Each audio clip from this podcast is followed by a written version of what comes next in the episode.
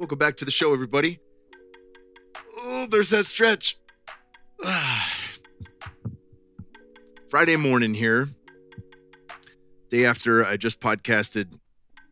Well, I don't know who to say I just podcasted with. I just just podcasted with Robert Forte, who will be uh, next week's show. Somebody I've been wanting to get on for quite some time. And then uh, this episode, just as in yesterday, podcasted with Jonny Wilson. Jonny Wilson is a former Navy SEAL. He's a uh, we have a couple mutual friends, but one of my close friends, one of his close friends as well, Craig Nuremberg, who's listening to this podcast and is a fucking awesome human. Thank you for the intro. Uh, introed me to Jonny back in the day at the farm, maybe a couple of months ago. And I learned that Jonny comes through Austin every now and then. And so I figured we could get one face to face, and we did. And so this is an awesome, fucking awesome interview. Uh, we dive deeply into Jonny's experience and life growing up, getting on the teams, uh, buds, all the stuff you'd want to hear about from a SEAL. Um, but really, you know, diving into his success post and and what has really been transformative for him in that space and his wife and his family and, and all sorts of good shit. So uh, I loved this podcast with Jonny Wilson. Uh, he's doing some really fucking cool shit right now with technology and his ability to help prevent suicides among his brothers, as well as help the the common folk. And so I'm gonna be a guinea pig. My wife and I, uh, uh, with uh, one of his companies, as common folk. I was laughing with him because I just got a Suunto watch. It's been a minute since I've run any kind of um, smart technology, and there's a lot of reasons for that. First and foremost, I feel like having worn an Oura and a Whoop watch side by side for years on end, that I've figured out uh, where my what my HRV score is going to be, what my sleep score is going to be, all that stuff. I know when I'm in shape. I know when I'm out of shape, but I'm pretty fucking out of shape. And when I was in the UFC, I worked with a Suunto watch back in the day in their heart rate strap. Uh, when I was doing altitude training and working with Victor Conte, and that was awesome. They were the the who's who. He had all of his athletes working, uh, mostly boxers at the time, but um, a lot of his athletes were working with their technology, and I loved it. So I said, "What's the what's the latest greatest?" The Suunto Peak Nine Pro. And of course, all this shit's estimations. If you read Unplugged, you can see uh, by by my buddies Dr. Andy Galpin and and Brian Mackenzie, you can see just how flawed a lot of the technology is. Even the best of the best technology is still flawed. But that said, it's a guesstimation, right? And so one of the things that the new Suunto watch does is it guesstimates your fitness age.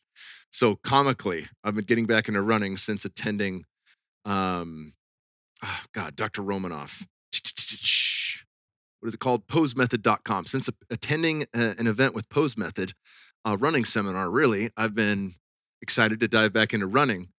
And I've been running pain free and injury free, which is fucking bananas at 41 and being relatively out of shape, out of shape for my own well-being or my own my own standards rather. And um, this damn watch, I've run, run three days, three days straight because I haven't fully recovered.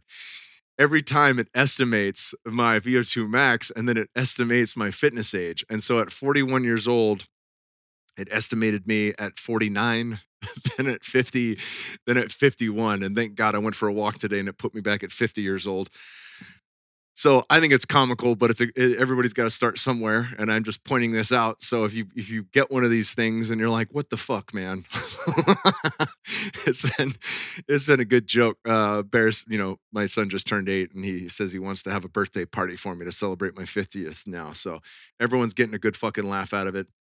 But I bring up that uh, uh, because of the fact that Jonny's doing some really cool shit with tech that is going to save lives, and um, and I think it's really fucking important. We dive into that at the end of this podcast, but uh, I had such a blast with Jonny. He's he's we didn't even get into it. I mean, it is truly these this podcast and the next. Uh, consider them teaser trailers for more conversations to come. Uh, we'll have Jonny back on. We'll have much more to discuss. He's got some really cool events, fundraisers coming up where he's going to do some wild shit. I don't even want to mention it right now, but just the thought of it makes my fucking body cringe. Um, he's done it in the past and he's doing it. He's fucking like any good former SEAL, gonna ramp it up and do even more. So I'm I'm amazed by him and um and and truly honored to be able to sit with him face to face and get to know him better. One of the conversations we didn't dive into is he's now homesteading on five acres in Colorado. And that's something that I really want to dive into. If you listen to last week's episode with Joel Salatin, you'll understand why. I think a lot of people are getting the itch to do that. And I just want to hear the wide variety. There's a million ways you can slice that pie, there's a million ways uh, you can decide to, to tend your land differently. Um, and I'm just curious. I'm curious to know. I'm curious to share info there. He's also an avid hunter, I found out post show. So hopefully I will be able to get uh, that would be, nothing would be better to me than going on a hunting trip with Jonny and and, uh, and his crew and uh, and just fucking recording a podcast there. Some of my favorite podcasts with Joe Rogan are are the ones in which where he's out with the guys or they just got back and they talk about you know all of the experiences on that trip as well as any random other thought that pops into their head. That's that's really what being a fly on the wall is all about listening to great conversations and, and being in the room for them and that's what podcasting offers so you guys are going to love this episode with Jonny Wilson. I certainly did. There are many ways you can support this show. First and foremost, share it. Now, I say this every episode. This one in particular, uh, I'm already I'm already thinking of who to share it with because I we all have friends um, that were in armed forces, and uh, on paper, a lot of them look great, and and a lot of them don't know about these options. A lot of them are still tied to the VA, and if you fuck off and take cannabis, for instance, um, that can disqualify you from uh, your ability to get treatment through the VA. And a lot of the treatments through the VA, for better or worse, are standard Western American model, and those don't seem to fucking work. They absolutely do not work. They don't work for the general population, and they do not work to fix anything with the people that have been in harm's way. So, um, share it with your folks that you know you know we're in armed forces men and women and doesn't matter what branch they're in doesn't matter what level you know they don't have to be special operators or any of that shit and hopefully some of this lands for them as potential options for them. In the show notes i'm going to link to uh, the place where jonny wilson had his first psychedelic experience. I have had and i and, and i fucking i'm sorry that it pain, it pains me to, to to realize i don't remember the gentleman's name who i interviewed uh, or the name of the place, the facility for that matter. But I will link to it in the show notes. Jose will find it and we'll find that podcast as well because uh, they're doing great work and, and proofs in the pudding with what happened with Jonny and a lot of his friends. So uh, I believe there is access for people too who don't have uh, military experience now uh, at that facility. And as always, soltara.co. Soltara is uh, the who's who. They are my favorite place to go for ayahuasca. They fly in Shipibo shaman um, trimesterally. So once every four months, they'll fly in a new couple. Curandero uh, and Curandera that I've worked with are Amerigo and Olga. They're from Peru. Shipibo, uh, Amerigo, the man has been training in this and guiding people as a maestro for 29 years. His wife for 15, Olga. Uh, the only reason she has not been as long as him is because she was raising their kids. And that's a fucking fantastic reason. She put being a mom first, and now she is steeped in the medicine and every bit as magical as her counterpart. Uh, and I've heard great things about the other people that they've brought through there. Uh, it's just a very well held you know top down bottoms up place to go because you have uh, incredible food organic food you have air conditioning in your room it's easier to get to than peru and you know their board consists of guys like dennis mckenna and gabor mate and their integration before during and after is bar none hands down the very best that i've that i've been able to witness and participate in. So if this stuff calls to you um you know, depending on what is the the medicine that's calling to you, and depending on your history of psychedelics, you can you can select, and that's that's really cool. There are options, but you want to make sure those options are vetted by someone you trust, by many people, hopefully, who you trust that have been there. And uh, I can't speak highly enough about Soltara. And uh, even though I'm drawing a blank on the name still, um, I know the place that Jonny went to uh, has has a lot of credibility. So that's one way. Share it with friends. Uh, number two, support our sponsors. They make this show fiscally possible. They put bread in my pocket so I can take the time necessary to spend all the time, not just podcasting, but researching, diving deep into the topics that I cover. Every one of these sponsors has been hand selected, either from me or my team. And if they're selected from the team, I try it first. I'll try it and I'll try it out and I'll really deep dive it the same way I did it on it to understand does this work? Is this something I'm about? Does it flow with the arc of what I'm trying to portray and, and give to people as tools that, that can help us along our path? and all I have some of my longest sponsors here, uh, a returning one from before in Ra Optics, but Organifi.com slash KKP. As you know, as I mentioned every podcast, these guys are continuing all year long to hook you guys up with uh, my favorite product at the end of each month. All you got to do is leave us a five star rating. That's it. You, you go to show uh, iTunes or sh- uh, Spotify, leave us a five star rating with one or two ways the show's helped you out in life. And the better the review, the better the chance that you're going to win. That's just the nature of the beast. Um, and just leave your IG, your Twitter handle, or Facebook handle. And uh, if you're still in the book, and um, we'll know how to easily contact you and get your prize to you. Organifi.com slash KKP. Go there and grab a sunrise to sunset kit to be covered with the red. The red is phenomenal. It's going to help you with workouts. It's an excellent non stimulant pre workout that has cordyceps. It's got beetroot extract and things that are going to help potentiate nitrates in the body and allow your uh, nitric oxide. It's going to allow for, for the bigger pump, the bigger vasodilation. It's going to increase blood flow, not just to your muscles, uh, but to your brain. So it's an excellent nootropic and it pairs very well with nootropics for that reason. It's a great daytime thing. The green I love because it's your balancing act. The green has uh, got a fat dose of ashwagandha in it, along with moringa and a lot of the greens that are missing from most people's diets. And it, it these, these taste sweet and delicious, and there's only three grams of carbohydrates in both of them. And then lastly, the gold. The gold has uh, a fairly large dose of lemon balm extract, which is a great way to unwind without tanking you. You know, like if I want to unwind after a long day's work and transition into father mode in my seasonal fall before the the sleeping winter um, on my daily scale of the seasons, the Organifi Gold is an excellent thing. It's excellent for the kids. There's a big dose of turmeric in it too, which is anti-inflammatory and and, and potentiating for the brain. I love all this stuff. You can get all three. In addition to the 20% off, you'll receive a free 30 day sample of Pure 30 count travel packs. Clear your mind with his brain boosting blend. Pure is made with natural compounds that help repair, protect, and feed your brain cells while addressing the gut brain axis. Support improved digestion, focus, and clarity. You get all this at Organifi.com slash KKP when you grab your sunrise to sunset kit to be covered with the red, green, and gold, and 20% off with the KKP. And like I said, in addition, you're going to get a free 30-day sample of Pure, the 30-count travel pack. So check all that out at Organifi.com slash KKP. Thank you, Organifi, for being one of the longest sponsors we've had on the show running. I'm also excited to, to reintroduce Ra Optics. We've had Matt Maruca on this podcast a number, I think three different times. The boy genius, although man now, uh, he's he's been been on podcasts since he was 18 years old. Just a, uh, somebody who really had to dive deep into health and wellness, as many people in this field have, because of his own downfall, because of the crisis period of his body going to shit, and then realizing nothing he was learning in school was going to help him. And so he went off on his own journey. He found out a lot about how the mitochondria work, a lot about our relationship with light, with natural light, with fake light, and everything in between. And he invented ra optics out of a basic need. So Matt Maruca learned about how important healthy light was for his own health challenges, but none of the blue light protection glasses on the market blocked the right wavelengths of blue light. The only ones that blocked the right spectrum were literally safety goggles that no one would wear in public. Ra Optics made the first premium quality science-based blue light protection glasses and they still are the only premium blue light glasses on the market today.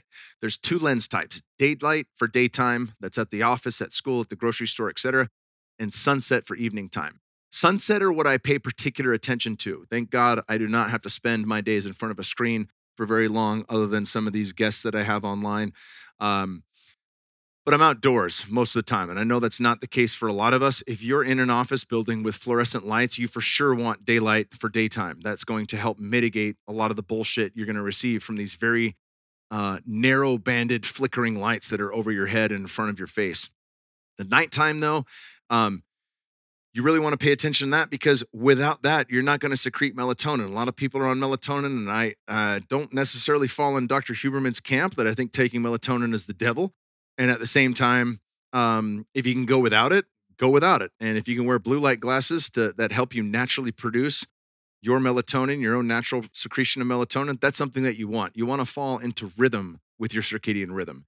And anything that's stopping or preventing that is also causing a cascade of other issues. So, really getting some amber bulbs in your house, I like good sense, but then getting a pair of these awesome glasses, the sunset lenses from Ra Optics, are going to help take you a long way. Check it all out at raoptics.com. That's R A O P T I C S.com and use code KKP for 10% off. That's raoptics.com, code KKP for 10% off. We're also brought to you by my homies at paleovalley.com. This is a one of our longest sponsors. These guys are incredible. They make the Paleo Valley beef sticks that are 100% grass fed and grass finished. Uh, we've had a lot of different people on this podcast that can really speak to that. So hopefully, everyone that's familiar with this podcast knows the difference here. Their beef is sourced from small, domestic regenerative farms in the United States. They use real organic spices to flavor their beef sticks versus conventional spices that are sprayed with pesticides or natural flavors often made from GMO corn. They ferment their beef sticks, which creates naturally occurring probiotics, which are great for gut health. This is a big one when we're eating dehydrated foods, guys. If you're eating dehydrated foods, it's going to take a little extra hydration to get that to move through. And having the fermentation process on these beef sticks actually allows for way less gut dysbiosis. You're not going to get gassy, you're not going to get farty, you're not going to get bloated with these beef sticks. And I find that that tends to be the case with other beef sticks. So they do a great, they do the best job actually with the Paleo Valley beef sticks. My favorites are the Paleo Valley jalapeno beef sticks. That's that's my absolute go-to. It's not over the over the top spicy, but there's just enough kick where you're like, this is fucking delicious. I want to have more of these. And they uh, recently came out with the maple bacon. So if you're into pork, this is a treat. The first time I, I cracked open a package, I ate four of these in a row and they are just fucking phenomenal. I mean, it's maple bacon. It's what you'd expect from a slightly sweet pork product that is of the the highest degree in in growing and manufacturing and the highest level of happiness for that animal before they go to slaughter. Uh, the beef sticks are 100% grass fed, grass finished. As I mentioned, that contains a higher amount of omega 3 fatty acids, vitamins, and minerals, glutathione, which is our master antioxidant, CLA, conjugated linoleic acid, which is the fat that burns fat, they're high in bioavailable protein, keto friendly, and the best protein rich snack to grab on the go. I take this with me everywhere. They're in my backpack with my podcasting gear. They go with me on every trip. I was just out in Montana and I was gobbling these in my yurt. We didn't, Aubrey and the crew like to eat a little bit later than I do, and I was still going to bed relatively on time for for my old man schedule and um and and those seemed to work i'd get back and i'd be swamped and if we didn't eat dinner that night i'd eat a couple of these Paleo Valley beef sticks, and that would settle me, and I'd be able to have a great night of sleep. These guys refuse to cut corners. They prioritize health over profit. And I really love what their company's all about. Visit paleovalley.com. That's P A L E O V A L L E Y.com and use discount code Kyle for 15% off. That's K Y L E for 15% off everything in the store. Last but not least, we're brought to you by my homies at Bioptimizers with the longest URL award. Don't worry, you can one click it in the show notes, magbreakthrough.com slash kingsbu. Use code kingsbu in all caps K-I-N-G-S-B-U for 10% off any order. These guys are masters of the digestive system. They, they aid uh, so much from their product P3OM, which is, uh, as they say, the Navy SEALs of, of probiotics. They also have Masszymes, which is your most incredible digestive enzyme HCL, which is super important. Uh, you know, buddy to tag team any any food that you're eating. Gluten Guardian is incredible. Anytime I throw my diet, uh, uh, throw caution to the wind on diet, I make sure I have some Gluten Guardian on hand. And Kapex, Kapex is really incredible when it comes to uh, the, the short stints that I stay in ketosis on mobilizing fat, helping me to burn fat, and helping me to get more energy from that fat for fuel, creating more ketones and allowing my body uh, through acetyl-L-carnitine to absorb more of that and create ketones. That's a very important piece for people who struggle in ketosis. Try Kapex the next time you jump in or the next time you're fasting. Mag Breakthrough is their magnesium product, and it is incredible because of the fact that it has seven different critical forms of magnesium. And really, each organ system in the body actually has preferences on which type of magnesium it's going to take in. And it's important that we get seven forms of magnesium designed to help calm our mind and help us fall asleep, stay asleep, and wake up refreshed. Over 75% of the population is magnesium deficient. That's probably you, y'all. Like, if you're not taking magnesium, for sure, fucking put yourself in that category. If you're on magnesium and you're on one specific form, you might be shitting out quite a bit of it. So, you want all seven. And what most people don't know is that even if they're taking magnesium supplement, they're still deficient because they're not getting all seven forms. Just said that. Magnesium breakthrough is the ultimate way to give your body all seven forms in one supplement. Not only does Magnesium Breakthrough help you sleep better, it also helps calm your mind and allows you to feel grounded and relaxed during the day. and especially before bed. I like taking my magnesium breakthrough right before bed. In addition to experiencing relaxed sleep, magnesium breakthrough also helps improve digestion, supports muscle recovery, and supports healthy bone density. Don't miss out on the most relaxing sleep ever with Magnesium Breakthrough. For an exclusive offer for my listeners, go to magbreakthrough.com slash kingsbu and use promo code kingsbu in all caps, K-I-N-G-S-B-U during checkout to save 10% off. Once again, magbreakthrough.com slash kingsbu. All that's in the show notes. You can one click it and don't forget to use Kingsbu at checkout for 10% off. And without further ado, my brother, Jonny Wilson. Yeah, I got, we have old old buddies of mine, Johnny Stoltz from uh, ASU.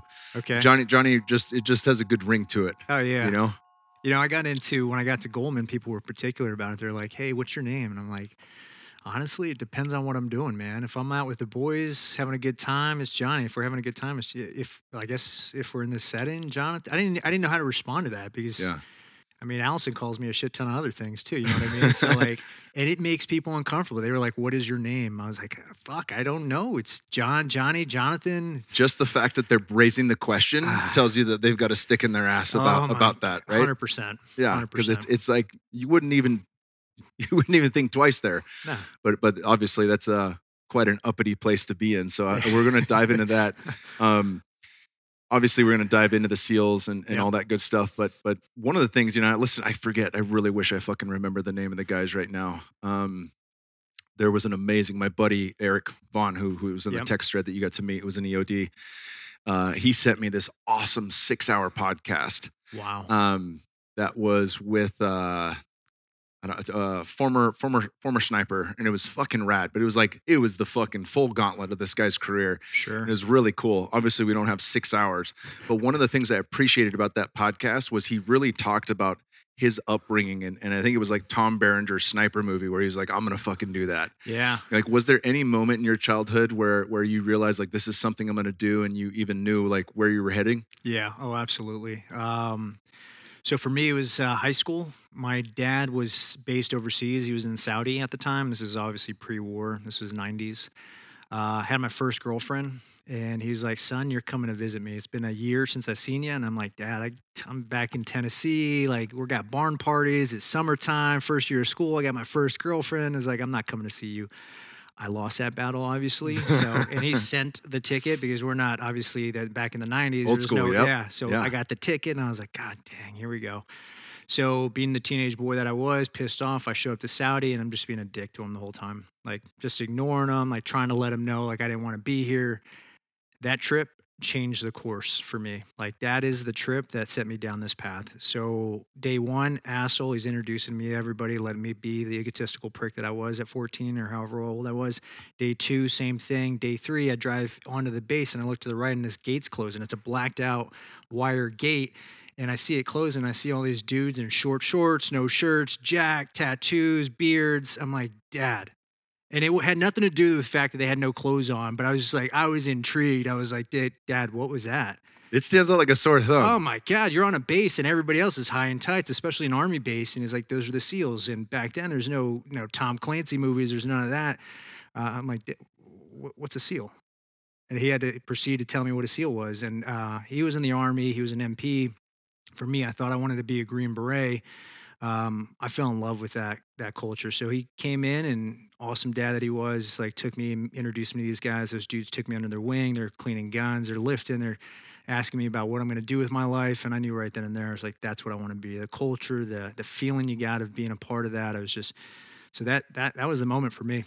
Yeah, seeing a bunch of dudes with no shirts and short shorts on. It's the playing with the boys scene where they're all fucking hitting that- volleyballs. That's you know? right. Yeah. Yeah, there is a there's a I think for and we'll we'll dive into this too. You know, Yeah. the, the post career. I did a uh, I I had uh my buddy on the podcast and uh, went on his and um played the NFL and and there's a there seems to be a thread there. You know, like whether it's it's high level athletics, you know, NFL fighting, whatever, even even college level, right? Where you know when it ends, shit goes awry. But I think the you know, as I as I look back on my own, I had a it was a harder fall for me ending my football career than it was when I finished fighting. And that's because I had plant medicines when I finished fighting and I didn't when I finished football. But one of the things that I missed the most was the camaraderie. Like it was that team atmosphere that you're speaking of. That was such a fucking draw to get into. Talk a little bit about, you know, like obviously you can spend a whole podcast talking about training and shit like that, but you know, Bud seems to be like one of the premier fucking ways to weed out the weak and and not even necessarily the weak because it's it's you know, from talking to buddies like um God, how am I fucking forgetting his name right now? Lead instructor at the range, Jeff Gonzales, Okay. who's a SEAL, right? Yeah. He's, he's like, I, he's like, I wasn't that great of an athlete. I just had no quit. Like I, there was no stop, right? So talk a little bit about training for that, preparing for that, and what was that like mentally? Yeah. Um, so we started, and there was roughly 216 guys in our class. Um, and when you lined up the dudes, you show up, and I was six foot, six. I probably shrunk a little bit. Uh, so back, I don't know, six, six one, six foot. So I wasn't the biggest guy. I was in pretty good shape, but I wasn't in that fucking great shape. And as I saw the other 215 dudes out there, I was intimidated. There are some studs. The guys that were like six three, just no ounce of fat on them. And um, you start fast forwarding through that training, and those dudes were the guys that were quitting. And I don't know why, but the guys that I picked, the guys that I was like that NFL, like former NFL guy, the NC2A athlete, like all the studs in the, those guys were getting weeded out really freaking fast. Don't know why. We had a lot of NC2A guys uh, make it through in our program. The guys I didn't pick, the guys that I picked to drop day one, were this the stubborn sons of bitches that probably dealt with a lot of adversity growing up. Uh, those guys were the ones left standing. 16 of us uh, out of the 216, a lot of luck involved with that. Absolutely tons of luck. Like good dudes got hurt, broke clavicles on the last day of training out on San Clemente. Uh, good buddy of mine eventually made it, but 16 of us made it through the first time. I mean, it was insane. And then again, you look at that that crew. It's not the crew you would have picked. It's the crew that nobody would have picked, right? So when it was all said and done, and I and as I thought about it, we talk about it all the time. It's like, why why wasn't like how did we make it? And it was just what your buddy said. Um, I looked out in that ocean and knew quickly like I did not want to be on a ship. And if I gave myself an out, like, hey, you know, if you don't make it this time, you can come back. If I gave myself an easier path, there's no doubt in my mind I would have taken it. It's just human nature in my all those dudes gave themselves one option. Like, you're gonna make it, period. Or you die. So I guess there is two options, but we're not gonna die. Some guys have, but nevertheless, like that, those were the two options. The guys that made excuse, and again, it's not, I'm not ridiculing them. I'm not talking down to them. Uh, I don't know why I had this ability to just like be stubborn as hell, as my wife would call it, or just like push through adversity. I don't know what it is, but those 16 guys gave themselves one option. Yeah, and you don't need to like disclaimer for the guys that didn't make it. Yeah. You know, like the the the excuse, armchair quarterbacking an excuse from here. You can be like, oh yeah, that guy wasn't cut out for it, or Yeah. you know, everyone's got a fucking excuse, or you know, probably quitting everything he did. And fuck no, he probably was great at everything he did. And in that moment, the fucking pressure Yeah. is unlike anything else. I can tell you, like my last fight in the UFC, I quit inside. I was like, this is my life. I was walking out, fucking so nervous, and nothing was hitting. I kept getting taken down. He set the record for most takedowns in a No fight. shit. And and the quit, it wasn't quit like I give up, I tap. But we went Yeah. the distance. But there was a quit in the sense of like when I knew I wasn't gonna win, it was kind of like just making through. I'm just gonna fucking make it through this and not have to worry about it again. You know? So like that level of pressure, which and I hadn't done that in any other fight in my history. And that's when I knew I was done, you know. But like it does exist when you apply ridiculous amounts of pressure in extreme situations. And I can see that. Like the, you know, the fucking probably went on to do other great things too. You know? Oh, 100%. Those Yeah. guys are great. I still stay in touch with some of them, some of the best dudes out there. Um, so, again, like, um, not sure why some were able to push through and some weren't. Like, I don't think anybody, the Navy's probably done, you know, tons of Gallup studies trying to figure this out, and they still haven't. Like, you, you're not going to be able to figure this out. Um, this goes down to mental fortitude, toughness, and and being able to push through in that exact moment. And there's times when I, like, there was one time when I thought about it. So, third phase, um, where you're out and doing land warfare, and then the last block of third phase, they fly you out to San Clemente Island. No oversight, just some pissed off instructors that really are trying to weed out the dudes.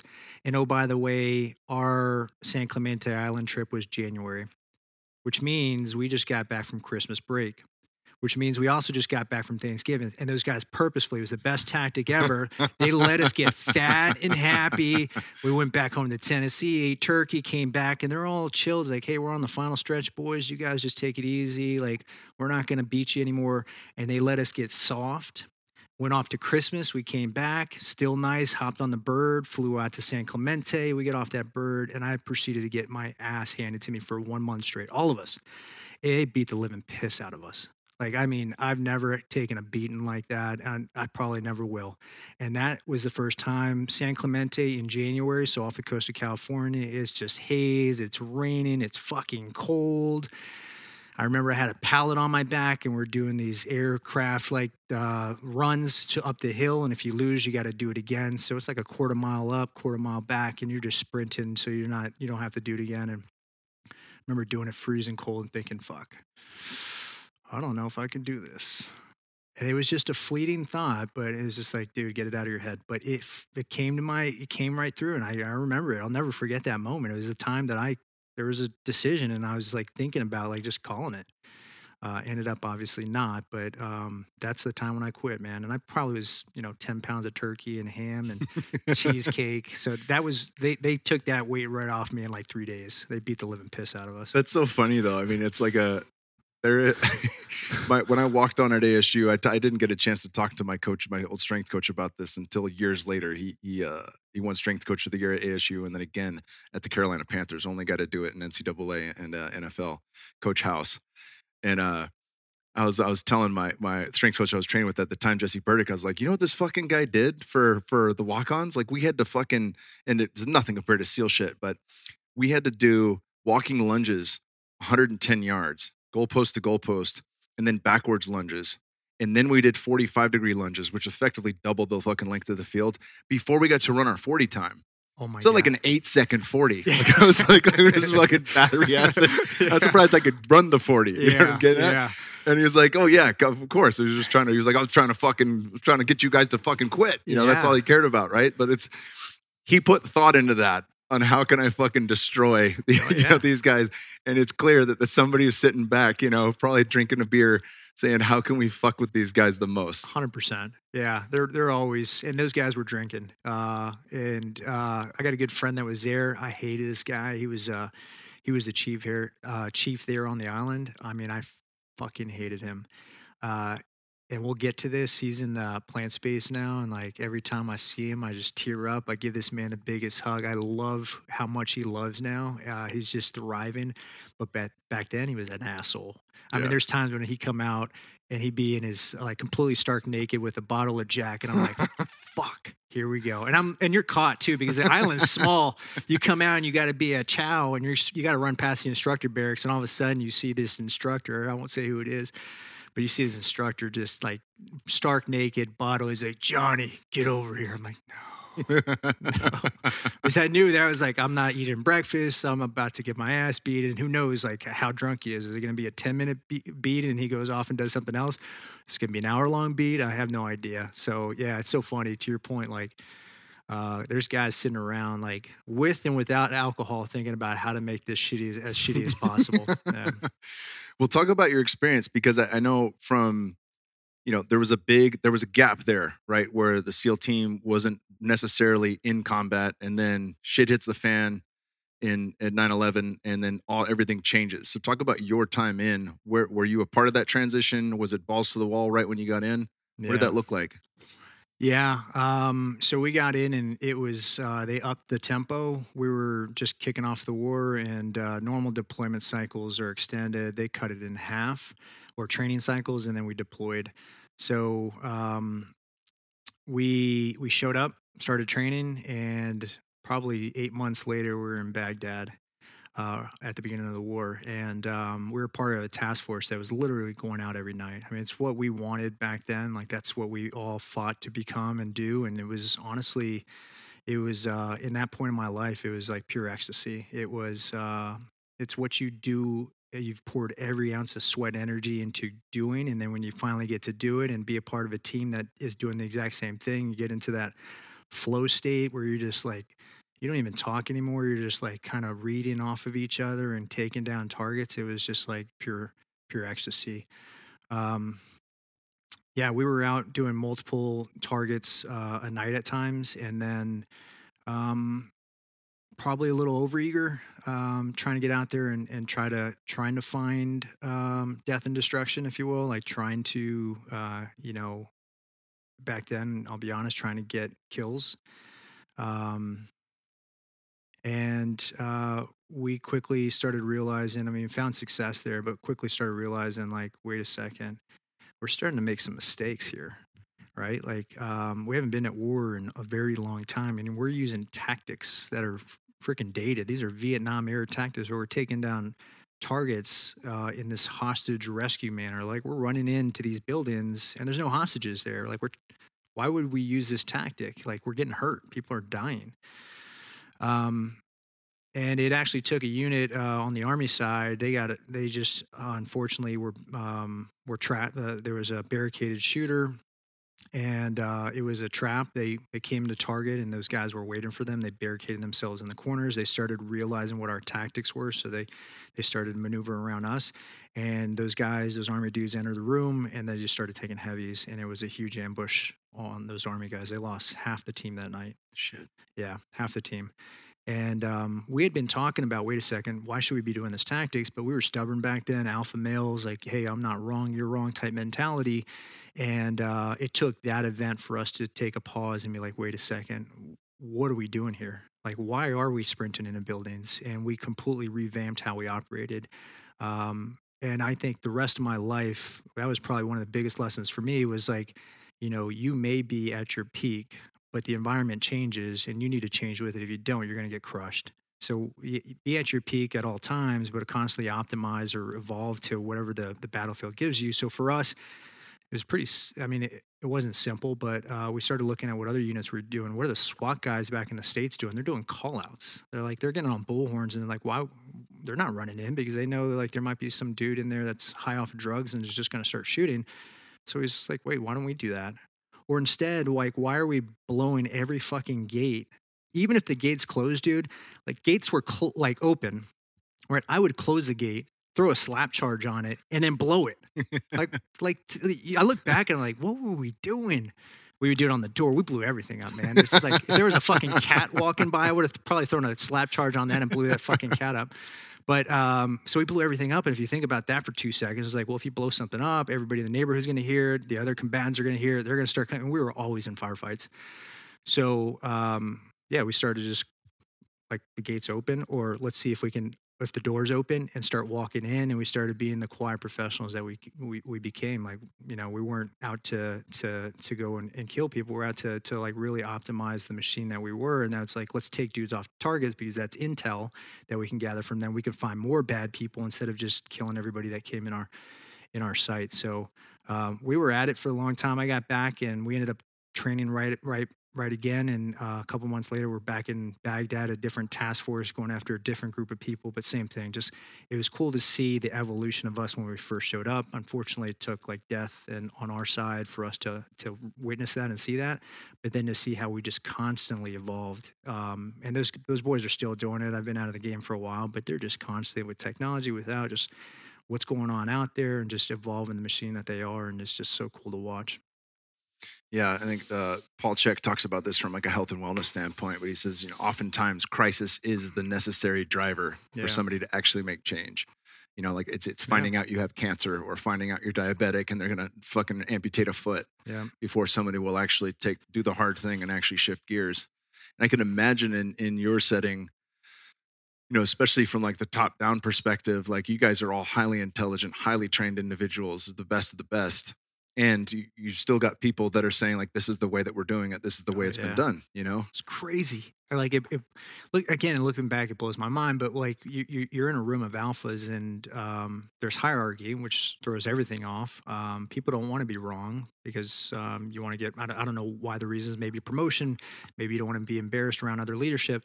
Nevertheless like i think it came down to egos. Like dudes were just like super like no that wasn't me that was you. Um no that wasn't me dude that that was you we talked about this. What that forced us to do is like clearly set expectations like hey let's what is your job here? Like what's all of our jobs here? And let's agree to what that is and then realize the battlefield's going to shift and then we'll evolve our jobs our roles and responsibilities and we'll agree to it again. And we're going to fucking make mistakes we all make mistakes. Like let's own those mistakes so that we can acknowledge what happened and then evolve this machine. So if there is a mistake that happens, why did that happen? Oh shit, we're doing an old tactic. Let's modify that tactic. Let's train to see if that's a better way of doing business. And if it is, cool. Then we're going to take that tactic and then we're going to share it with the rest of the forces. And this is our new SOP. And it was just happening at such a rapid rate. Uh, it was really, I mean, again, it was just, it was amazing to watch. But when we first showed up, egos, you know, rank, um, it really stubbornness. Uh, it forced a lot of people, unfortunately, to get hurt. Um, but in quick time, we started doing the after action reviews, which I'm pretty sure you're familiar with. After every mission, we'd get back no matter what happened. Dude got hurt, didn't matter. We'd walk in with all our kit and just go through like what actually happened, man. And then if this is a better way of doing business, cool. This is our new SOP. I wonder. I want to go a couple ways. I wonder Yeah. if that helped with with um, processing some shit. Mm-hmm. Obviously, that's not going to fucking do the work that the plants did and the shit that we're going to dive into. But I wonder if just being able to talk about how shit went down was a little bit of a lift, as opposed to just moving on to the fucking next thing and not discussing it. Yeah, and it wasn't perfect, and it probably still isn't. Right, like uh, um, there's new leadership that comes in. Um, you lose some of the the tribal knowledge, or you know why would consider the, the elders. uh, Not a good turnover. So I imagine there's some of that repeat mistakes happening. Uh, but to your point, yeah, it was therapeutic when when we had the real conversation. So again, if like we're in an after action review and we're not having the real conversation, everybody, I mean, you see it. Everybody's just like, what the fuck? Like, that's not what happened. We're just sitting around the room like, okay, now we're wasting our time. We're not learning anything from this. But when we had the right team leadership, we created the right environment where people weren't going to get scolded. That was the other thing. If you like raise your hands, like I fucked up, and then somebody comes over the top, is like, yeah, you did. I was like, I'm, I'm never sharing again. Yeah, You everyone what I else mean? just Yeah. fucking buttons up the Yeah. second they see their buddy get fucking Yeah, laid into. Like, oh no, that was Jonny. Yeah. Yeah. so, but when we created that environment, it was it was it was pure pure magic to watch. Like the guys just like, yeah, I, I fucked up. I was supposed to be covering on this, and then something caught my attention. I let that dude go, um, and that's where we learned. That's where we optimized for sure. Yeah, a couple of the really good points you brought up in there was like one, you obviously Jocko wrote a whole fucking book on it, extreme ownership. But Yeah. like you, you actually say yes, like yeah, that's me. I did Yeah. that thing, and you, and you own it.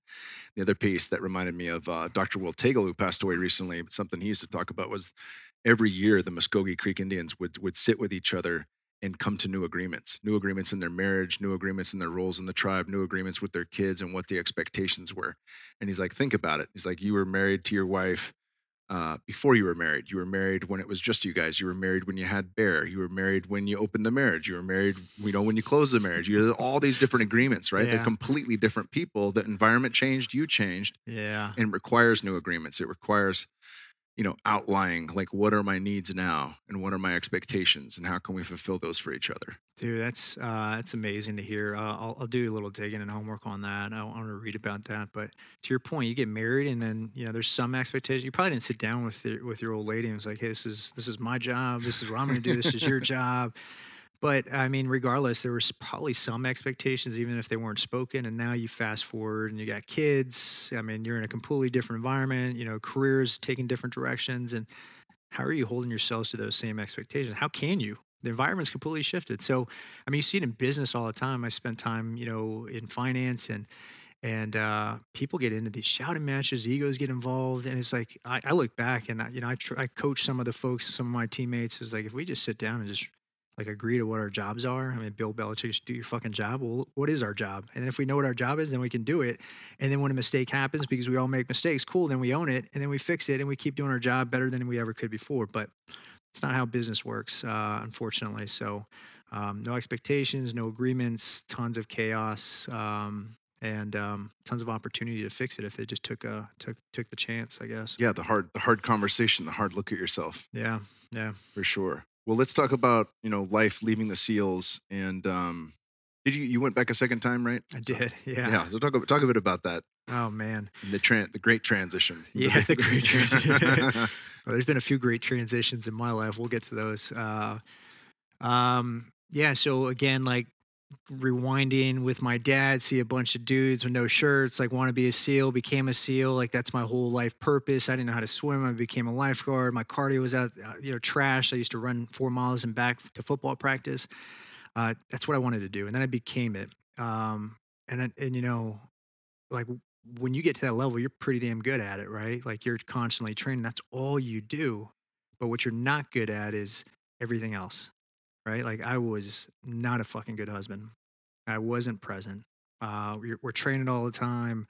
Um, when we're gone on deployments, like I, I seldom reached back. Uh, like I wasn't a father. And those first, you know, 10 years uh, in the military, my wife and I get back from deployment and like we hadn't seen each other and boom, the stork would come. We got another kid on the way. So we had five kiddos. Wow. Yeah, dude. Congrats. Thank you. Oh, it's the best blessing. I just had some graduations this week. Like, That just gave me butterflies. Ah. Like we're still co-sleeping with number two. I'm like, oh god. I dude, it's chaos, but it's like it's the best. Like I wouldn't trade it for the world. I love every second of it now, and I couldn't see it before, man. And we'll we'll get to all that, but um, but you know, Allison pulled me aside and she's like, "You're just not, you're not here." Like, and I'm proud of you, and we'll support you, whatever you decide to do. Like, you want to continue on this path, like. We're always behind you, but um, we don't know you. Your kids don't know you. You haven't been here for birthdays, Christmases, and we're not faulting you. We're just calling out the facts. And, you know, back then I was full of rage and anger coming back to back deployments. And I, you know, I kind of walked away as like, you know, what the fuck? Like, I'm providing for this family. And again, I just couldn't see it. Um, but she planted a seed and, and uh, I walked away, went on a training trip, and I was just constantly thinking about it. It's like, wait a second, you know what? She was, she was right. I, I do, I do, those kids do deserve. I was, was coherent enough and uh, was able to think clear enough to know that those kids and then that woman deserved a partner. So we made the the choice to get out. Um, didn't know how to get out. All I had was my tribe, and uh, got back from a deployment, and then had a couple months to find a job. You know, meet people, network. I mean, these are things that I didn't know how to do, dude. Um, and back in 2010, there was no, you know, there wasn't that many pro- nonprofits helping out. There's, you know, the government and the military didn't have a program in place to help, and it was kind of like go through this checklist, admin, medical, and once you're good, then you're out of the Navy. We're all set. That's essentially what happened. And um, my dad's uh, enlisted. I was enlisted. My dad was. Uh, I was born in Texas, and we kind of moved around and ended up in Tennessee. Went to high school there, and uh, you know, my my uh, mom has a degree. My dad doesn't. Um, we didn't. You know, I just didn't know like what I was capable of, but I knew I liked to shoot for the stars. Like if somebody else can do it, I can fucking do it, and I'm gonna fight to do it better. So I had a buddy as I'm kind of networking. He's like, "Well, what about Wall Street?" And I was like, "Uh, I, I mean, tell me about Wall Street. What's that about?" It's like it's kind of like being a team guy because the high risk and you're trading stocks. And I'm like, "Dude, if it's like being a team guy, that's what I want to do. Let's do it." And uh, I went in, I interviewed, and um, got the opportunity to trade on a desk there. And I remember uh, coming back on my first day. So a couple things happened. My father-in-law was like, "Hey, Princeton, New Jersey, from Wall Street is like an hour train ride. It's not a fucking hour train ride. It's an hour forty-five all in, one way." So, so I was doing that every single day. Uh, but first day, I'm going. I'm eager. I'm excited. Uh, I'm still not like fully out of my mind from war. So like little things that I didn't know back then, like putting myself in a corner, hyper vigilant, looking around on the trains. Like I didn't know all these things were happening behind the scenes, but show up to Wall Street, get there, do my first day, staring at Bloomberg's. Like, man, I, I made it, right? Like I, I did it. Like I'm I'm one percent, dude. And you, you know, coming home, I was like, man, I'm, I, I can't believe we've done this. Like, I'm just like somebody from nowhere, like, got an opportunity to be on Wall Street at Goldman Sachs. And you fast forward, and it's like two weeks in, four weeks in, and I'm doing that same trade ride, and that thought starts shifting. Like, hey, dude, you made it. Why do you feel this way? Like, why are you not like excited? Why are you like starting to feel these new emotions that you can't describe, which later come to find out were depression and anxiety attacks starting to creep in from my time overseas. Um, everybody's telling you congratulations. Why are you now considering like leaving your wife and blowing everything up, like leaving your family? Congratulations, dude. You're part of the one percent. And um, I started talking to other buddies. I was like, "Are you going through this too?" And I was like, "Yeah, man. This is like, I don't know if we fit out here, man. You get back from war, and there's no acclimation period, and now you're in a suit. And my first suit, dude, kind of segue real quick when we were in the teams, we were doing some PSD, so security uh, uh, stuff for some of the, um, you know, anybody that came in, the dignitaries from the U.S., president, vice president, and then other countries as well. So we had suits, but the suits, the coat top had to be, or the blazer had to be a little big so we can hide our weapons. So Mhm. you've seen the photos, you see these guys in suits and they got glasses and and there's guns tucked away. Well, that's a suit I wore day one to Wall Street, right? And like not even halfway through the day, my my boss looks at me he like writes down a number. He's like, go go fucking see this guy. And I was like, what did I do? He's like, you need a suit. So he sent me to his tailor, and I'm like wearing like a $99, which is cool, man. I dug it. I, I love that story, but I was wearing a $99 suit, and, and they they were like, you can't wear this on at Goldman, man. Like, so he kicked me off and off the desk, and I had to go get a suit. But uh, back to kind of the story, I was just, I don't know, man. All these things started creeping in, and al- albeit that that um, you know the world was telling me you did it, and I was making money for the first time in my life, like I wasn't enjoying a single bit of it. Um, I ended up uh, a friend of mine, uh, buddy of ours, uh, Nick Checque, um, was killed on a hostage rescue mission. Um, I remember going home that night. I was watching it on the trading floor. I'll never forget. I was like literally facing this way, and the TV was right there. And I see this happen, and then the texts start coming through, like, "Hey," because they don't tell you who it was, but then they started telling coming through, and I was like, "Fuck." I went home and I was I took turned to my wife. I was like, "I just can't do this. Uh, I'm going back in." And so I quit.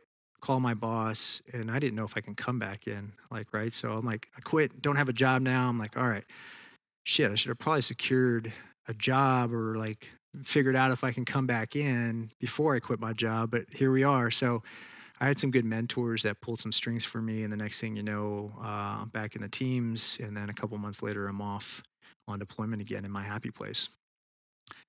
Again, like doing what I was probably put on this earth to do at that time, or so what I thought, uh, at such a high cost that I just thought that's how I was wired. So family and everything is, was just deteriorating behind the scenes. Um, one beautiful event that came from all that was just the awareness that it's not just me. There's a gap here, um, and there's like what I always say: if there's a gap, there's an opportunity or an obligation.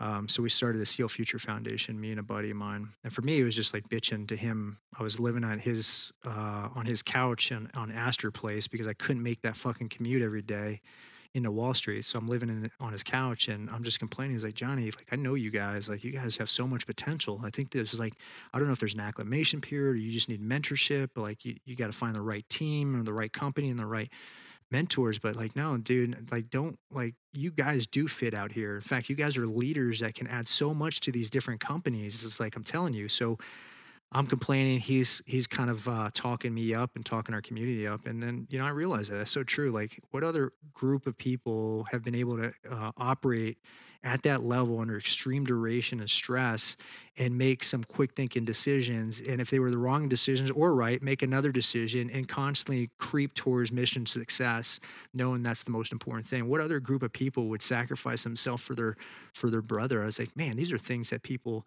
absolutely should know about, and we could add value. So we created the Seal Future Foundation in 2011.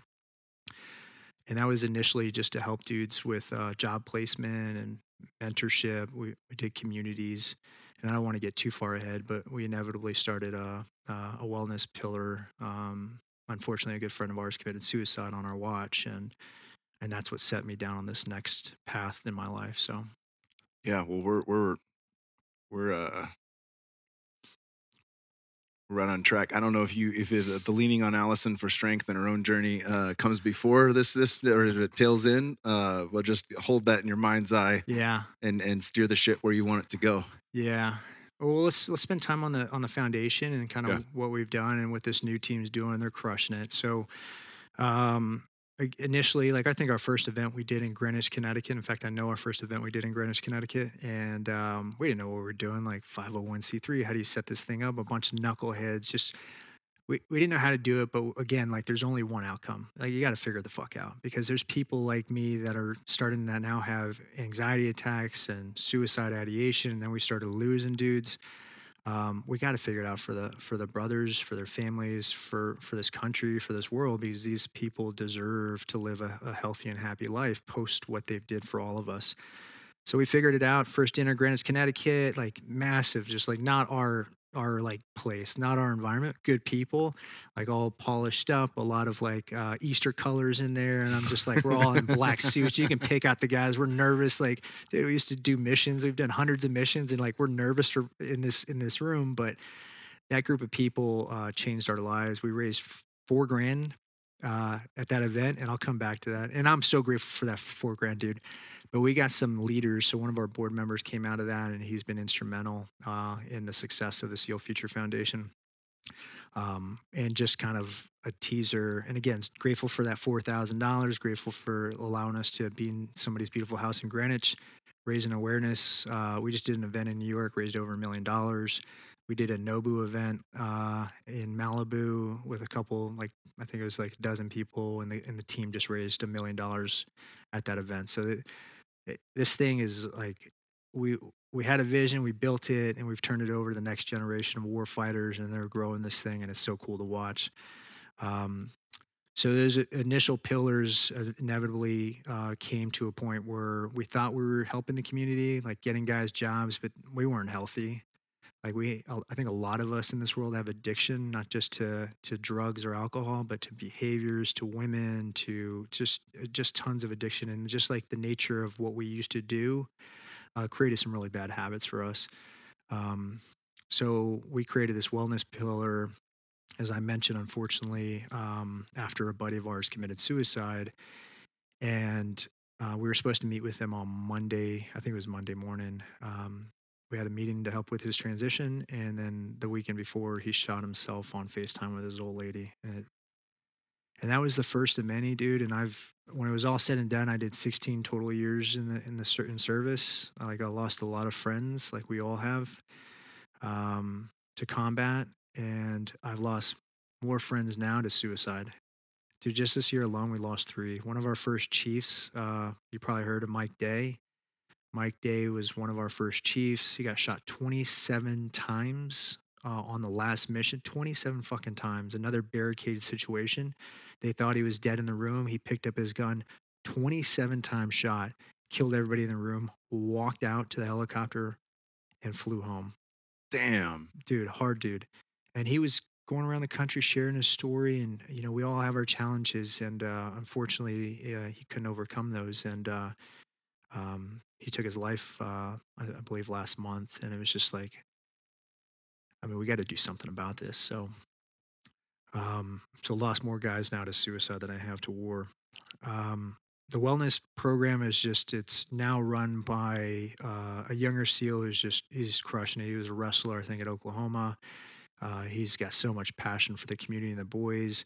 And uh, what we initially put up, he's grown. So initially, we had just a diverse group of uh, uh, providers. Like we weren't going to pigeonhole ourselves into just one one area. We wanted to see what worked. That's something we always do. Is like let's go explore what's working. Like right now, they're telling us like it's SSRIs, and talking to a therapist. Then why isn't it fucking working? Why are buddies on 16 SSRIs? They're on stackers. Why are they talking about still committing suicide when they got the solution? So um, we just started looking everything out there. What's this HBOT stuff? Oh, that seems cool. There's some cool research around this. Like, okay, what's this stem cell like for the guys with messed up like me with messed up backs from like you know helo incidences and, and crashes and like just from jumping dozens and hundreds of times. Okay, that seems to be working. There's some cool research around that. Like, what's some of the traditional or holistic medicine that we can explore? Okay, this seems really fascinating to me and that's inevitably where we got to plant medicine was I was one of the first guys. Uh, you probably know Marcus Capone. Uh, if you don't, Marcus is a former team guy that's doing a lot in this medicine space. Good dude. Um, and uh, he ended up going with another team guy down to Mexico. It's you know ibogaine, and um, so you fast forward. I don't know, maybe a couple months, and I see a dude that I hadn't seen in probably a, a team guy hadn't seen in probably two years. And the last time I saw him, he got kicked out of the SEAL teams. He was on the Bin Laden mission. So he got kicked out of SEAL Team 6, got kicked out of the SEAL teams for drinking, got kicked out of the Navy for drinking, and then was back home in his mom's trailer, like contemplating taking his life. He's like, I went from the peak to now this. So last time I saw him was super obese, probably like, you know, 5'9, 200 and something pounds, didn't look healthy, was boozing hard. And I walked away with somebody that was like, dude, I don't know if we'll ever see him again. but we did. And I didn't realize it was him. So this dude runs up to me and gives me the biggest hug. And this dude's like glowing, like the energy off of this. I was just like, what the fuck? And I was still back in my like, You're still fucking. what is this, dude? I got my walls up, man. Don't hug me. yeah, what are you doing, man? I don't know you. You got long hippie hair and you're like you're literally glowing right now. I've never seen anybody glow. And he gives me a hug and he looks me in the eyes. He's like, dude, you don't know who it is, do you? I was like, no, dude, it's it's Nick. I was like, what? Uh, and I was like, what happened to you, man? Uh, and he proceeds to tell me, he's like, well, I got introduced to plant medicine and uh, I did Ibogaine and I've done, you know, psilocybin since then. And I'm just like inching further back. I'm like, what the fuck, dude? and I said, Nick, it was Will. Um, and I'm just like, dude, Will lost his fucking mind. Like he's, he's talking about psychedelics. And I'm still in the mindset, like majority of this probably country. I think we're doing a lot of advocacy now and changing it. But I was back then in 2018, I was like, dude, that's a drug. Yeah, you're gonna ruin your fucking mind. Yeah, man. burn you holes in your brain. Exactly, dude. So I walked away, and again, I always talk about planting seeds. I mean, he he planted a seed, and um, you know, as the founder, one of the co-founders and the the CEO at the time of the nonprofit, I was like, well, I mean, I owe it to. I, I told the board members all the time we we have to explore everything, and now I'm putting up this wall. I was like, let me just take a look at what's going on here. And as you know better than I do, like the research is just like mind blowing. When you start looking at the research compared to all the, the solutions out there, SSRIs to, I mean, and for the different symptoms that a lot of us have PTSD, depression, anxiety, I'm like, wait a second, like, how is this not out there? How are we not like on hills right now yelling? Uh, but I was still a little skeptical, still had that like, you know, dare mentality, like, we don't do drugs here um, but was starting to get in a real bad spot personally. So again, super successful. Everybody's patting me on the back. You got a lot of money, and I just got to a spot where suicide ideations became like a normal thing for me. Uh, started thinking about it heavily. Um, hated my wife. Hated Allison. Uh, didn't just didn't want to be with my family. Uh, and it wasn't me. It was them. Um, or so I thought. Uh, left I got an apartment, just abandoned. Like, I'm, you know, again, dude, you're you're at the peak, man. You're the one percent. What's going? Why are you feeling this way? So it got so bad that I finally just kind of caved. As like, what do I have to lose? I'm thinking about taking my life. Um, I'm like, I, I don't fit in out here. I don't like people. I'm hyper vigilant. I I want to fight everybody. What do I have left to lose? So I reached out. I was like, where did you tell me more about this? Where did you do this? Um, next thing you know, I'm on a plane, like literally the next day, fly down Mexico and have no idea what's going on, but I trust my brothers. Um, I didn't know any of these other fucking people, but I trust my brothers, and um, I took the pill and uh, I took the medicine. Dude, you know where I'm going with this. um, man, it was one of the hardest experiences of my life, and yet the most blissful and beautiful and loving experience I've ever had. And I remember just like going through it, and um, you know, I did Ibogaine the first night, and and that was that was that was hard. I was at war, like I was fighting demons. I was pulling some darkness out of me. Literally in my head, I was pulling like as I was purging, throwing up, like darkness was coming out of me and there was demons all i mean it was dark not everybody's experience was like that some have beautiful pleasant experiences i'm happy for you mine was not that uh, but i'm so grateful for it and i just pulled all this darkness and hatred and shit and i was able to kind of see for their first time like yeah your dad and your mom got divorced and yeah your dad wasn't the best dad and like you blame him for a lot of things. He tried and he tried with what he had and he didn't have a father in his life. And so give the man some grace like he he didn't know what he was doing just like you don't know what you're fucking doing but just you know he tried with what he had and same thing with my mom all the things i was like man my mom's tough. And she's she's at the house right now i had my oldest son graduate uh, so it's been it's been great but our relationships blossom but same thing she's panamanian like i'm half panamanian those women are feisty like they the, those Hispanic women, and she took some shit out on me. Like, uh, I love her to death. She's an amazing woman. Whoopee Uh, with the chonkala. Oh yeah, yeah. yeah. I got my my daughter, so I have five kids as mentioned. Most of them look like my wife. They got blonde hair, blue eyes, red hair, and then I got Charlie. Charlie has the Hispanic blood flowing through her. She's got the dark complex, and she's always talking about the chancleta. She's running around like she's she's my mom and my sister to a T. Uh, so feisty, but um, so yeah. but that experience, man, I I I started seeing is like you like how can you like how can you go through life like judging and hating everybody like like the, you have never stepped a day in their shoes you don't know what they've been through. You've just now witnessed what your parents have been through. I saw it clear as day. I saw like their upbringings. I saw when i was a kid. It was clear as day like the love that they poured into. I'll never forget this my third birthday. It was crystal clear. Teenage mutant ninja turtle cake like i still remember it. I see i saw everything as clear as could be and I felt that love. And I just had these walls up, and um, right then and there, I, decided I was like, you know what, this isn't the way to live. It's the alternative. We lead with love here, and it felt like an explosion when I thought that. I mean, literally. I mean, the energy that came off of me, and um, I mean, I I was in it for a while. The other guys are bigger boys. One of the dudes is a good buddy of mine. He's from Montana. He's a cattle rancher. He was in for like three hours. So I'm like, what the fuck? I've been in it for like 12 hours, man. I'm like fighting for my life and, demons. And his, he saw a blue buffalo. I'm like, but, uh, but those guys were in and out and I was in it. And then the next day I kind of just walked around and was reflecting and just like trying to like understand what just happened as you, you know, obviously I know you, your experiences as well. And I'm, I'm interested to hear your first experience. But for me, like, I was just like dumbfounded. I was like, man, there is so much more to this. And it all starts with love again. The next day we did 5MEO and um, Was this the place that's just uh, south of San Diego? Yeah. Okay, cool. I, I am so bad with names, but I had one of the one of the practitioners on the podcast. Martine. Uh, no, I think it Okay. was a different guy, but yeah, Martine. It was. I think Martine was supposed to come on the podcast. Okay. it's a guy from. Um, he was in the service.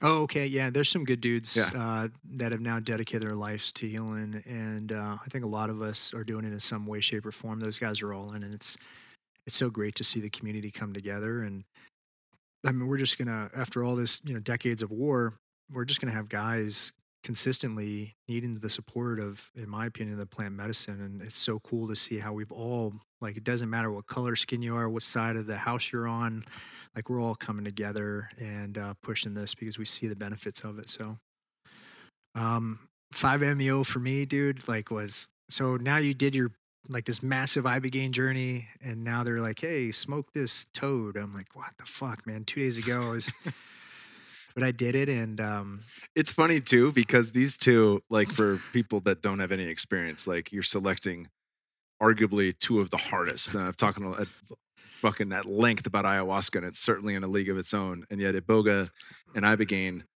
last can last a lot longer than ayahuasca, and can be just as purgative, if not more. Right. So there's a it's gonna mm-hmm. ring you the fuck out. oh yeah, And then 5MEO is like ripcord, out of body experience, 15 minute blast off, zero to a thousand, you know, all in an instant, you know? It was wild.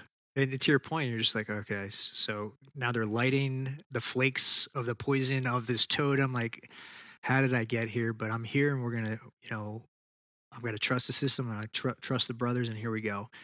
Inhale. And uh, to your point, you just kind of like lay back, put your mask on. And I'm just like anxiously, like, what the fuck? What the fuck? And then just gone. Like it was a rocket ship. Like I was I mean, I was sitting there in the presence of, you know, that, to me, what I believe now is like God is everywhere. And I was in the presence of that. And I see, and I'm not trying to get religious here, but I see these different religions all in what I was able to experience uh, and just be at, you know, this beautiful, blissful place that it's hard to describe. I mean, it was, yes, it was white, it was light, but it was the emotions, the feelings. Like, I just, for the first time, again, I go back to, I, I felt love for myself. And then, I mean, I just started whimpering. I was just crying, rolled into a dog. And I just like kind of had a release from years of trauma and hatred and anger and just let it all go, man. And it was beautiful. And asked if I wanted to go again. And,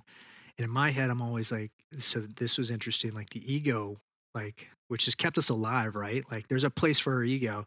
He's like, dude, you got other people waiting. Like, what are you doing? This isn't about you. Come on, man. Like, you're gonna do it and you're gonna fuck it up. And I'm having this like internally in my head. I'm like talking to my ego. I'm like, whoa. Like, I just kind of it's like, okay, maybe I don't do this. And you know, I was like, you know what, Johnny? Like, you always do this. You do you do things for everybody else. Like, this is about you. Like, focus on you right now.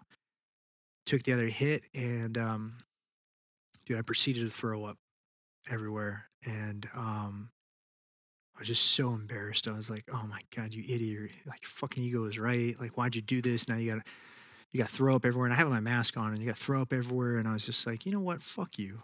Like, enough. Like, I've had enough of you, man. Like, this isn't about you. And again, like, you start making these hard decisions to choose love over hatred. You start making these decisions to say, you know what? We're good on the ego right now.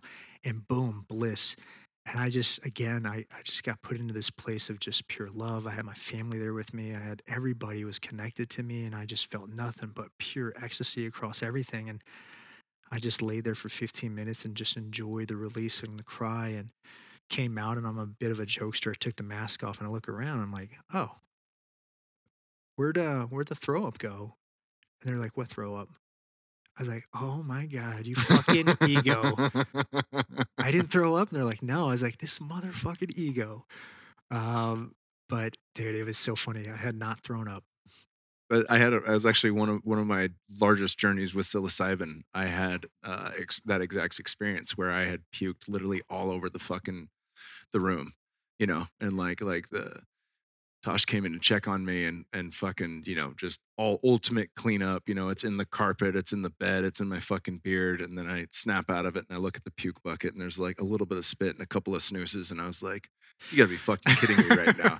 you know, I think there's there's a there's a thread, like there's a common thread through many of the different medicines.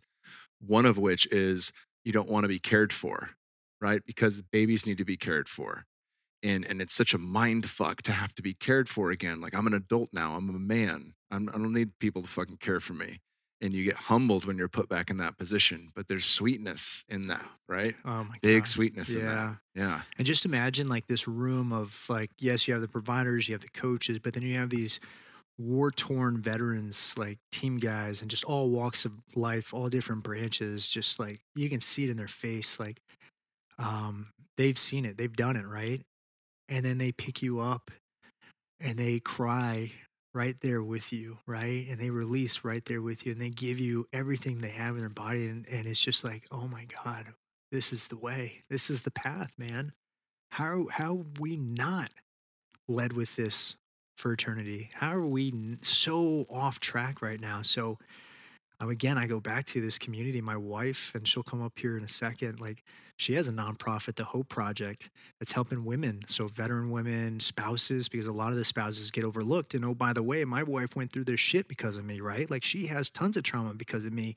Um, she's got her own trauma growing up too, and um, but she had her experience, dude, and um, don't want to get too ahead of myself, but like she had her experience after me like fighting and like telling her for a year and you got to do this. She didn't believe it. She was resentful. Why do you guys always get the treatments? Why do you guys always get to walk on stage? Why do you guys get like, what about us that's been here the whole time with your kids, like waiting for the call every fucking deployment to see if you're alive or not? Uh, why don't we get support? And um, for us, we were in Connecticut at the time, and you know, I had I had what I would call relapse in the sense that um, if the environment's not prepped, if you're not integrating, you're going to go back. If you, if your environment's like tough, then you're going to go back to that place, or at least that's what happened to me. So she wasn't ready to receive. I didn't prep her for that. I didn't know what the fuck I was doing. It's 2018. There's no like integ- I didn't know integration code. I didn't. so here we go, and we're just like right back after it. After like a couple months, like the medicine did everything it could, and it just like I had created an environment that was just too hard to overcome. And uh, but I realized like that's a powerful tool and we need to you know at some point revisit that and i opted to do it again and when i did it again she came back she goes i want to do this. And um, she went with a beautiful group of women's we had uh, gold star wives there so people that had lost their spouses overseas we had people that were veterans themselves it was an all women's retreat. And she came back and again despite having five kids and being married for damn near 20 years like we were never in a fucking relationship. Never even after I did the medicine, like we still weren't in that because she wasn't ready. There was 18 years of Yeah. trauma. She came Yeah. back, dude, and the first time we've ever been in a relationship, and it was just beautiful. And it's not it's not perfect. I don't think you know, but my God, like to see where we are today, the parents that we are, the relationships that we have with each other and with others, and the, the service that we're providing, like. I feel so blessed and grateful to be introduced to this space and to see her thrive now. And she's helped dozens and dozens of women with severe trauma. Um, and she's working with other benevolence. Uh, I think you know Jesse from Heroic Hearts Yeah, Project. yeah, yeah. They've been on. Those guys are great. Yeah, he's a good dude. Although he's army, so not that good. Um, but they actually just officially partnered their nonprofits. Uh, oh, that's so week. cool. Yeah, That's great to hear. Yeah. yeah. So, what a blessing, man! Like this journey that we're on, and the continued service that we get to do. Yeah, Yeah. brother. That's incredible. Well, one one thing I do want to get into, and maybe it's not time yet, but uh, you've you've done some pretty fucking insane shit to generate eyes and donations and things of that nature. Yeah. Um, so back in 2018, uh, we partnered with Whoop. Um, and this is when they probably had five employees and were on the verge of bankruptcy. They're in a different place now, obviously. I think they're a $3 billion company, but Yeah, sober October helped them a little bit. Yeah, yeah, exactly. uh, dude, that's great. I so you know I, I mentioned the plant medicine like was a huge catalyst to my healing. The other thing was the data, right? So I became fascinated with my data um, back in 2018, 19, and I would just look and I was like, okay, I'm not doing well today. What are the things that I can change in this equation? Like maybe it's an ice bath. What does an ice bath do to me if I do that consistently for a month? Oh, damn. Okay, that improved my heart rate variability. My heart rate came down. My sleep's improved. This is cool. What can I change now? Well, let's do the different psychedelics. Like, what does psilocybin do to you? And I just started being the beta test. And then we decided to partner with Whoop. When I shared with them what I was doing, I was like, hey, we have a nonprofit. We're helping thousands of SEALs. If they give us approval, I would love to use this as a couple things. One, as an early warning signal, so I can see the dashboard of all my guys. Uh, and unequivocally, we could provide better service to those dudes because I knew when dudes were in the trash, it's not hard to see through biometrics. Like, you're not getting sleep. You're probably not doing good. Why are you not getting sleep three, three days in a row? Because you got in a fight with the old lady and you're living in a hotel and you're boozing it up. Cool.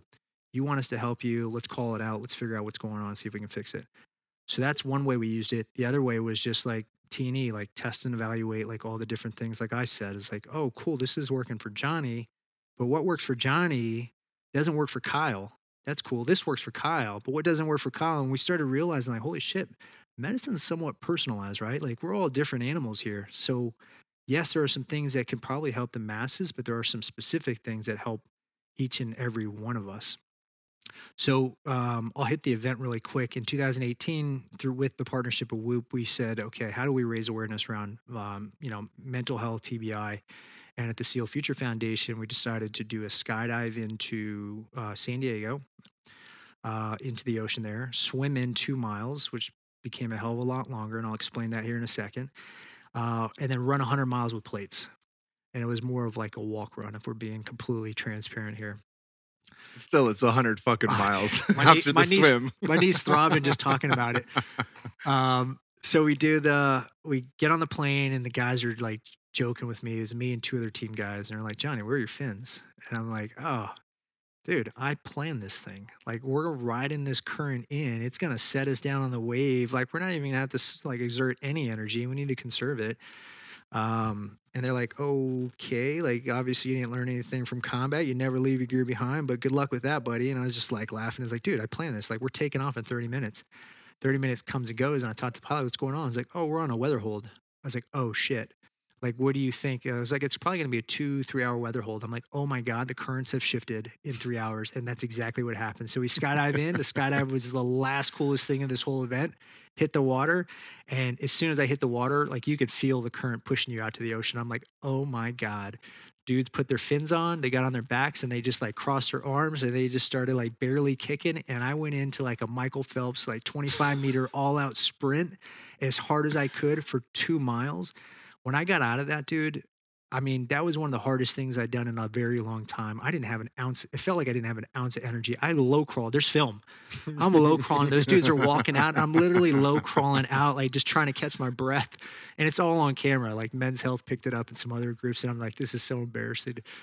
Um, and they're like, well, we got to get our gear on. We got to go. I was like, guys, I, I honestly need a few minutes. Like, I'm telling you, like, I need to eat something. Like, the fuck the goo packs. I don't want any goo packs. I need a pizza or Chick fil A and I just started just eating everything. And I felt the energy come back, and we threw our gear on, we threw some plates, and then we ran 100 miles. Um, and what was awesome um, was dudes just started showing up. So we're like mile 30, and this like old timer shows up. He's like, "Hey, you guys, the team guys?" I was like, "Yeah." I was like, "I'm a former team guy, like BUD/S class 180." I was like, "Oh, fuck. He's like, you mind if I run with you? It's like, no, man. And he started running.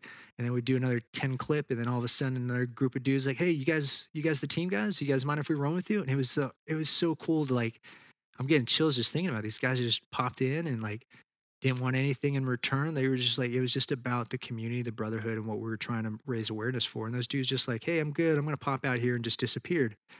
And I remember one of the old timers, and I was just like, oh man, I wish I would have got his name. Like, never thought I would see him again well, this community is small. Come to find out, he's he's one of the elders in the plant medicine space for our community. And I remember just coming across him. We see each other. It's like, oh my God, it's been so long. He just like gave each other the biggest hug, and uh, he's helping so many guys, not just in the in the SEAL teams, but just all the different branches, and doing tons of great work um, in this space. So we raised, you know, back then I think it was like seventy grand or so, and it was a big deal. Ended it with a California burrito, which was amazing, and and then I look back and um, you know this new venture I have, INVI MindHealth. Um, I was like, you know, that was something special. Like suffering together, like through workouts, whatever, like builds that camaraderie. Like pushing yourselves to the brink along with other people is like what made me have my brothers, and they're literally brother. There's no other way to describe them. They're not friends. To put ourselves in that situation and come out of it um, together has just created bonds that are just unbreakable. So um, we decided to do it again. Uh, so for INVI MindHealth, we're going to raise money around suicide prevention. Uh, Sheridan, Wyoming this year, Veterans Day. We got five total other dudes and me. We haven't started training, but we will.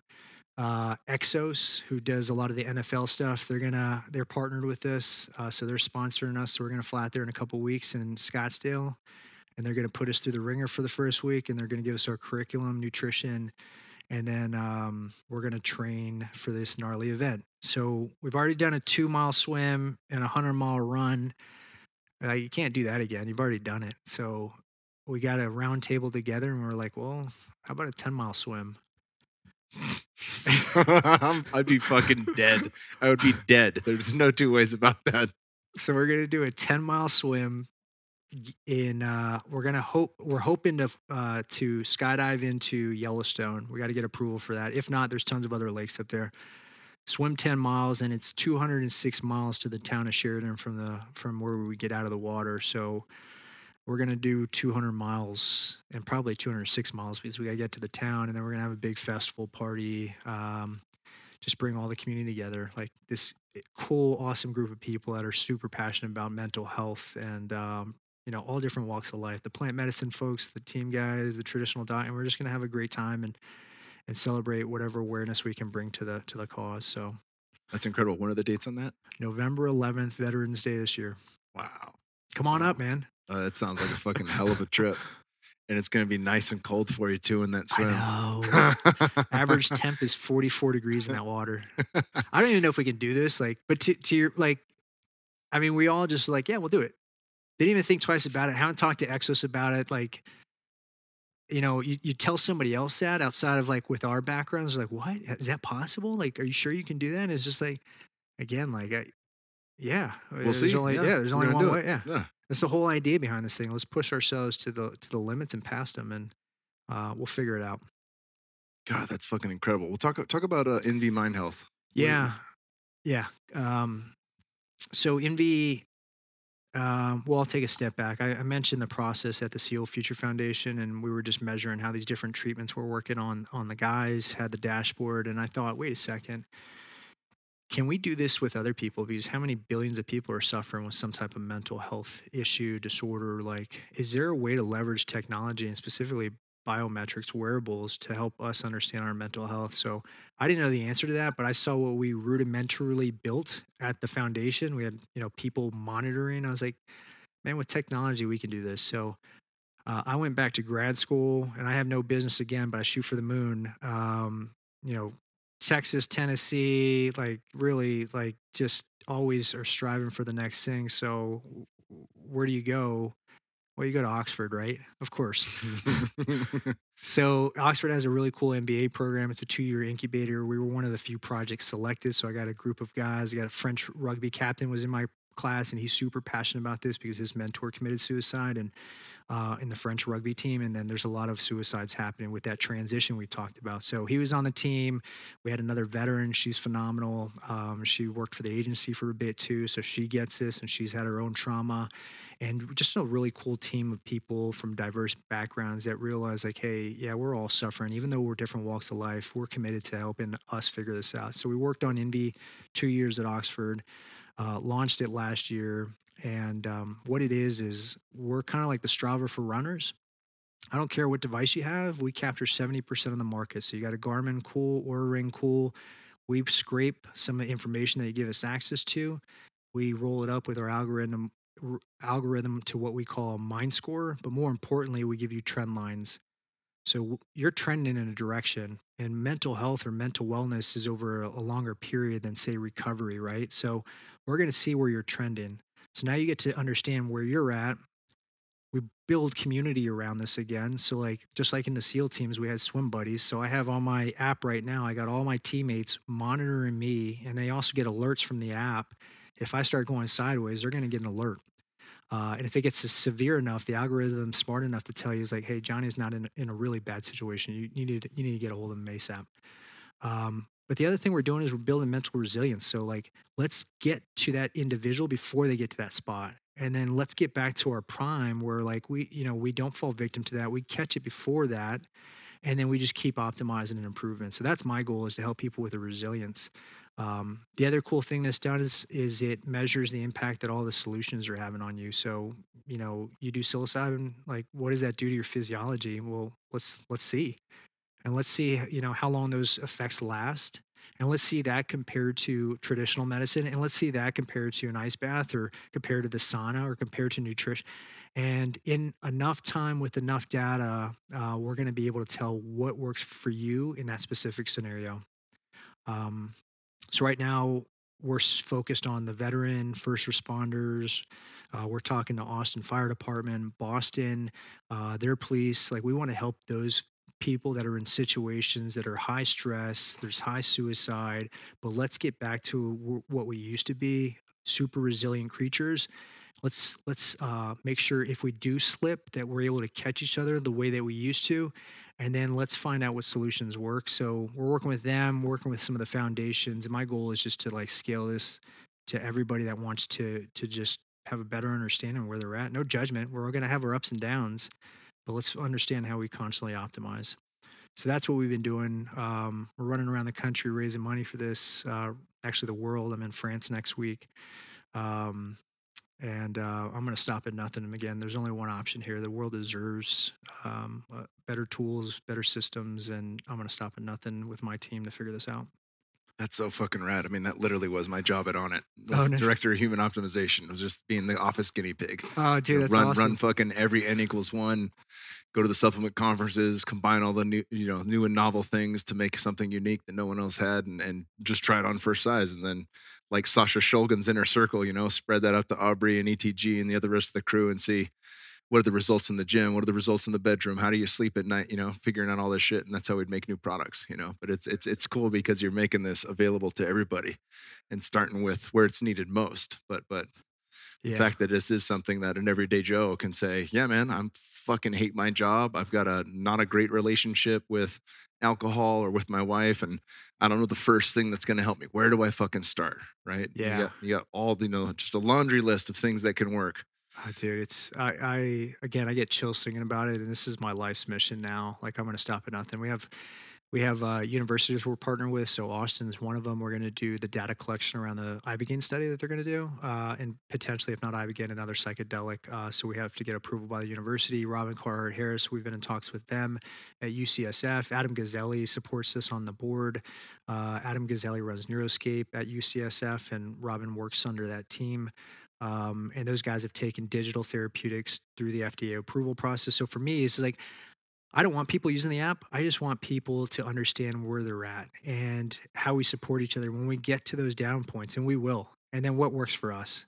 Um, so I think that the the opportunity is endless. I mean, adolescence, dude, like with the pressure that the, the kids have today with social media, bullying, and all this other stuff. Like, and I don't know how we do this, but as a parent, like, I don't know if like it would be good to know that my son or my daughters, my my sons or daughters are not in a good place. Like you know, when I was a teenager, I didn't say shit to my parents. Yeah.